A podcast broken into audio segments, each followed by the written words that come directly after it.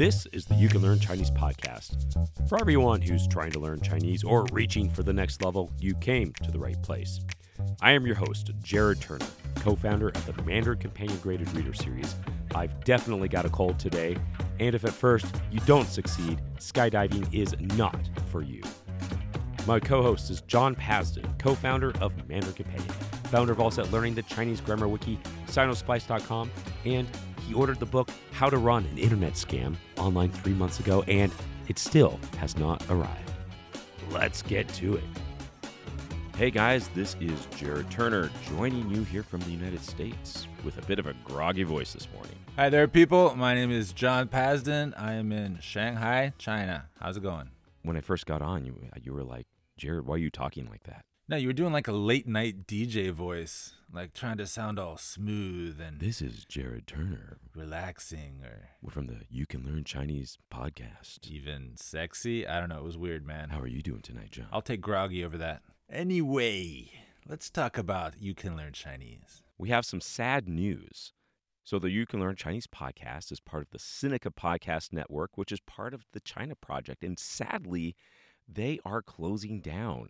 Yeah, we've been part of their podcast team for, I don't know, has, it been like two years? It's been quite a while. Some of our guests came through that network. It's just a great group of people. They're trying to do great things for for the relationship between the US and China. And so it's it's sad that that project is closing down. And specifically, we got to give a shout out to Kaiser, Kaiser Kuo. Because, I mean, yeah, they're a great group of people, but really, Kaiser has been the guy that we've worked with there at the China Project. He edits our podcast. You know, he puts his heart and soul into this. And so he's really sad about this as well, that they're no longer going to be editing our podcast. Well, he's not going to be editing our podcast anymore, and that we're no longer part of that network because it's all kind of closing down. It's really sad. So heartfelt thank you to Kaiser for all the work and the support. We're you know, we're sorry about the China project. Yes, indeed, indeed. But I will say that this has got John and I thinking a little bit more about this podcast. We've been doing this podcast now for, we're coming up on five years. Can you believe it, John? I think I can believe it. it's been a while. We ha it has been a while. You know, we've been thinking through this and we're, we've been kind of asking the questions like, hey, you know, what should this podcast be? I mean, should we even continue doing it? John, this is right. This this is some of the things that we've been discussing, saying, "Hey, uh, if we keep this going, what should be the format?" Because I don't know. I think at this stage we're kind of thinking that maybe we need to try something a little different. Yeah, the podcast has been great, but like one of the questions I've had uh, over the years is like, does it need to be an hour? Like, it's cool that we have an interview and a discussion on every episode, but is that the way that people like to listen to podcasts? Like, does it have to have all these different segments and part of an hour long show? I'm, I'm kind of curious about that. So we would really love to have your feedback because we are right now playing around with a lot of different ideas, and some of this might even include saying, "Hey, maybe we have a shorter podcast that's more frequent. Uh, we could focus on interviews." Uh, we could focus as well on just having maybe some Chinese language content practice.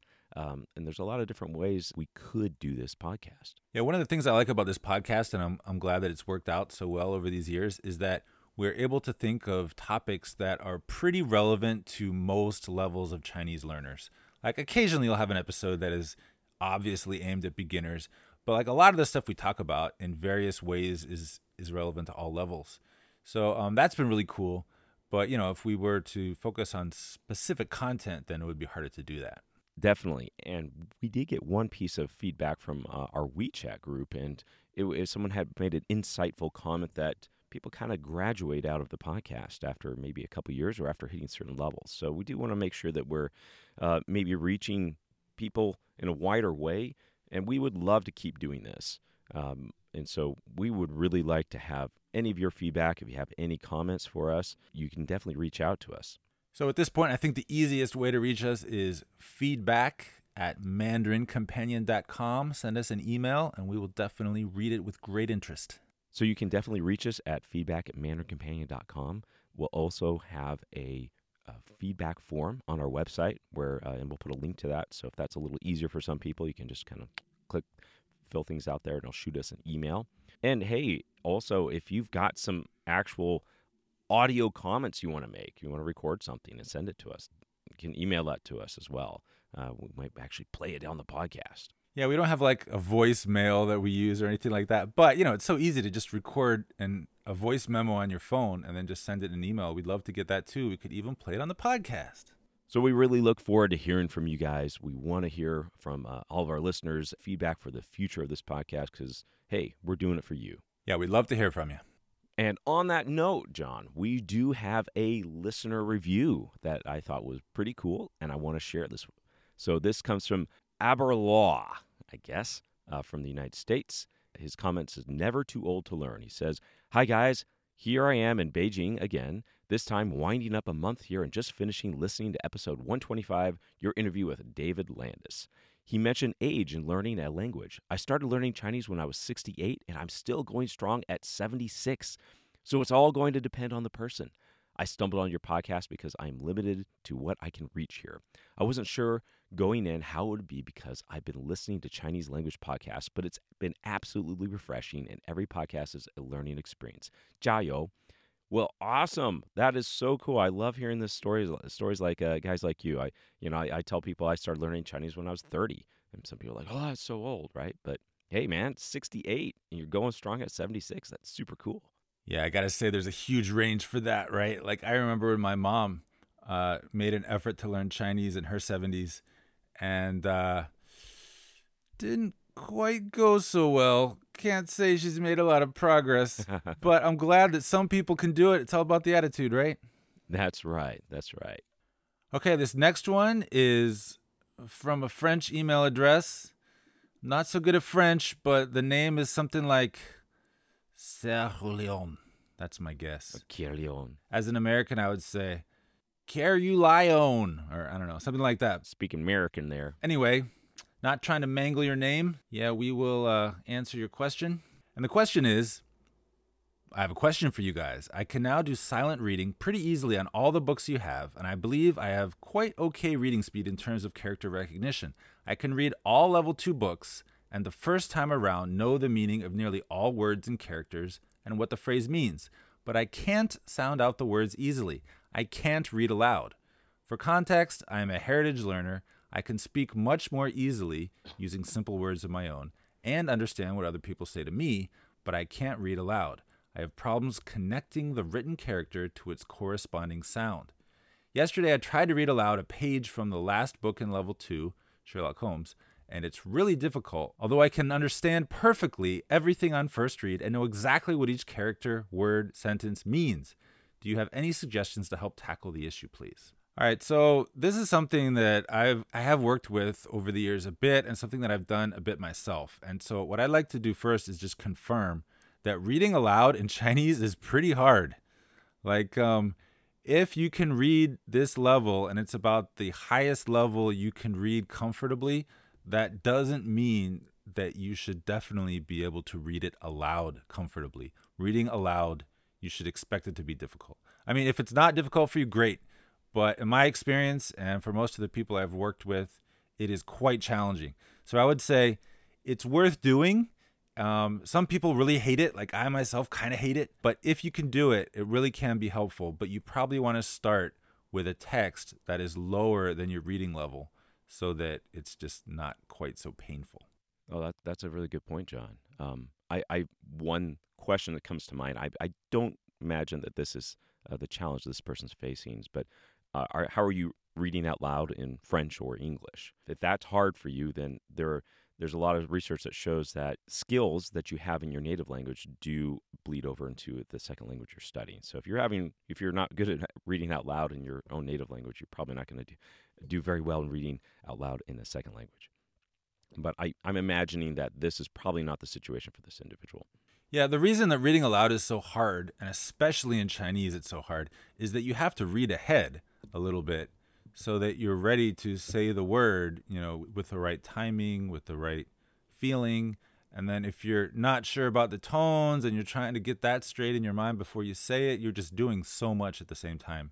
So that's why starting at a lower level like in this case, even though he can read level two, I wouldn't think it's a bad idea to start with breakthrough. Mm-hmm. Just much simpler words, simpler characters. Just make it easier on yourself and then slowly build up the speed, just like you did with reading silently.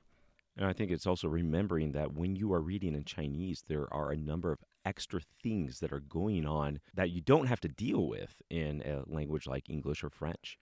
You, are trying to remember the pronunciation, trying to make sure you get the tone.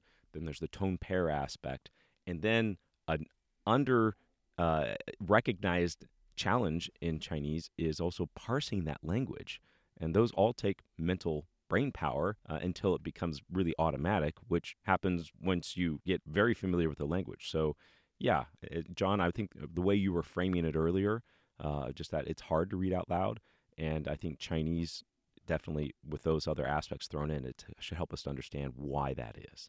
Yeah, and if like when you're speaking Chinese um, at you know a fairly elementary level, if you're sometimes having trouble recalling the tones of the words you know, or the correct pronunciation, and you're choosing the words and you're using sentence patterns that you're very familiar with, then of course, when you have to read these words that you're not so familiar with and these sentence patterns that are not of your choosing, sentences that are a bit longer than you might normally construct yourself, of course it's going to be harder, right?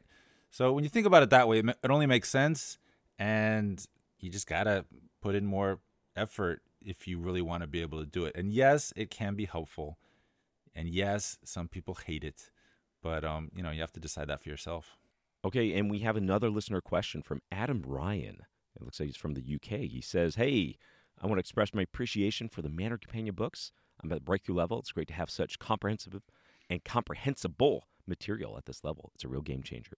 The main reason for my message is that I'm wondering how and how the progression works within the series. So I'm a newcomer at stage with 150 characters, and the next stage is 300 characters. And once I've read the newcomer titles, the breakthrough titles, can I just skip to level one? Or do they the books themselves create a bridge between the different levels? How do I know which characters I should be studying to progress to the next level? Any thoughts would be most welcome. Once again, thanks for your efforts and contributions to the vast terrain of language learning in Mandarin. Adam. Well, Adam, hey, this is great. We do have listeners uh, and readers. We get emails like this once in a while. The way I like to describe it is a Venn diagram. So Venn diagrams they have like overlap. So if you have breakthrough, that's 150 characters. That's a circle. Level one encompasses all of the breakthrough characters plus an additional 150 characters. Uh, and then level two is, has 450 characters, the same thing. It encompasses all of level one. Hold on a second, Jared. I believe you're describing a circle within another circle. Yes, I know. So it's which is not actually a Venn diagram. Okay, you're right. But I mean, technically, yeah, it's a Venn diagram. It's just maybe not uh, uh, super. Look up Venn diagram. Okay, fine. I'm corrected. Thanks, John. Sorry, I just had to be pedantic. All right, but yeah, the 150 characters of Breakthrough entirely fit within level one. So by studying Breakthrough, you are working towards level one. Now, we do have keywords in the Breakthrough level, and those words, as you read through the books, help you create a bit more of that bridge into the level one standard. And the same thing with level one into level two. It's not perfect in the sense, but if you want to start like figure out what characters to study, we do have character lists uh, and word lists for each book on the website, and you can download those and you can start. Hey, you can make flashcards out of it or whatever. Right. So what Jared's referring to is that like each level has kind of its core characters, and from those characters you have like a core vocabulary. But each story is going to need special keywords for that story. But then we try to make those keywords build towards the next level. And each book, because the story is different, the keywords are different. So it's going to be building towards the next level in a different way. But, you know, the more different stories you read, the more you're building towards the next level. So ultimately, no, there is not a natural progression of the stories within a level, like saying, oh, you need to read this story first, that, second, third, fourth, fifth. No, there's not. Just read whatever story you want. And when you feel like you're comfortable in that level, you know, go ahead and try level one. If you're not there, then maybe you want to look at the word list or keep go back and read a little bit more. So yeah, that's how you do it. And we have heard from readers that have read all five breakthrough books and then gone on to level one. We know it's doable, but you know, everybody's a little different. So go out there, get it done. You can do it.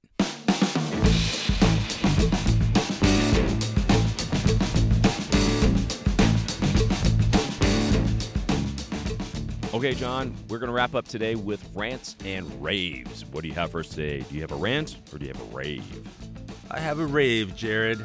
It's kind of a weird rave. But aren't they always? So, this one is about China International Import Expo that's going on in Shanghai right now as we record in mid to early November. Have you heard of this, Jared? I have. It's it's out in Hongqiao, right? Yep, yep. Yeah, and so the reason I like it is because it's an import expo, right? Mm. Like China is known for its exports, but this is an import expo. So, what is China importing from the world? And the reason I like this is because this is a reason for foreigners to come to China. Because, you know, with COVID, politics, and a bunch of other things going on, it seems like there's a lot of reasons to not come to China, to not do business with China. And so it's just nice to see something like this. Like, I have a new client at Allset Learning. He came to China just for the expo, and then he also did Chinese lessons with us while he was here. So that was cool. You know, it's just great to see stuff like this. It's great to see China still making connections with the rest of the world. And remember, despite everything else going on, you can still be part of the connections between China and the rest of the world because I think the world still needs that now more than ever. More than ever, absolutely. Oh, and just in case anyone's wondering, the Chinese name is 中国国际进口博览会, and the uh, the short way of saying it is 金博会. That's the uh, China International Import Expo. Okay, so enough out of me. Jared, do you have a negative Nelly rant or a rave? I have a rave. Uh, this was pretty cool. I came across this uh, the other week. It's something labeled China's most inconvenient convenience store. This is a convenience store about 400 feet off the ground, so about a just over 100 meters off the ground on a sheer rock cliff with climbers are going up and down this this cliff area and it's have this little convenience store that sells water and snacks and stuff. And so it's gone around social media in china saying yeah this is the world's most inconvenient convenience store. Uh, and specifically it's in this uh, place called uh, scenic area. It's in hunan. The pictures are pretty hilarious in my opinion. I, I thought this was this was great. But yeah, the idea is that the people are going up, climbing up and down this, and it's like they got these metal things bolted into you know the, the rock wall cliff, and everyone's got harnesses and ropes and everything. But it's it's almost like a huge ladder, if you will, just climbing up this cliff. And so it's kind of a halfway point. People can get a drink or a snack. And I did read one one uh, person who was climbing there said, "Well, maybe the world's most inconvenient store for inconvenient convenience store for most people, but for us on the rock wall, it's uh, pretty dang convenient. that makes sense. I, I was thinking your your rave is apparently about inconvenience, but it's about convenience within inconvenience. Got it. It's about conveniently inconvenienced convenienced convenience. All right. I guess uh, convenience is all a matter of perspective, right? Depends on where you are. It may be convenient for you, but not for me. you have been listening to the You Can Learn Chinese podcast. Help us spread the word by sharing this with your friends, classmates, teachers, cousins, journalists, diplomat, commentator, news anchor, cameraman, and the one gal named Judy. For this unique special episode, reach out to us at feedback at mandarincompanion.com, our feedback form on our website at mandarincompanion.com, or find us on Instagram, Facebook, Twitter, and yes, even TikTok. Apologies to John Cena, we just ran out of time, and apologies to everyone else, I've still got a cold. You Can Learn Chinese podcast is produced and edited by myself, Jared Turner. Of course, thanks to my co host, the man, the myth, the legend, John Pasden. See you next time.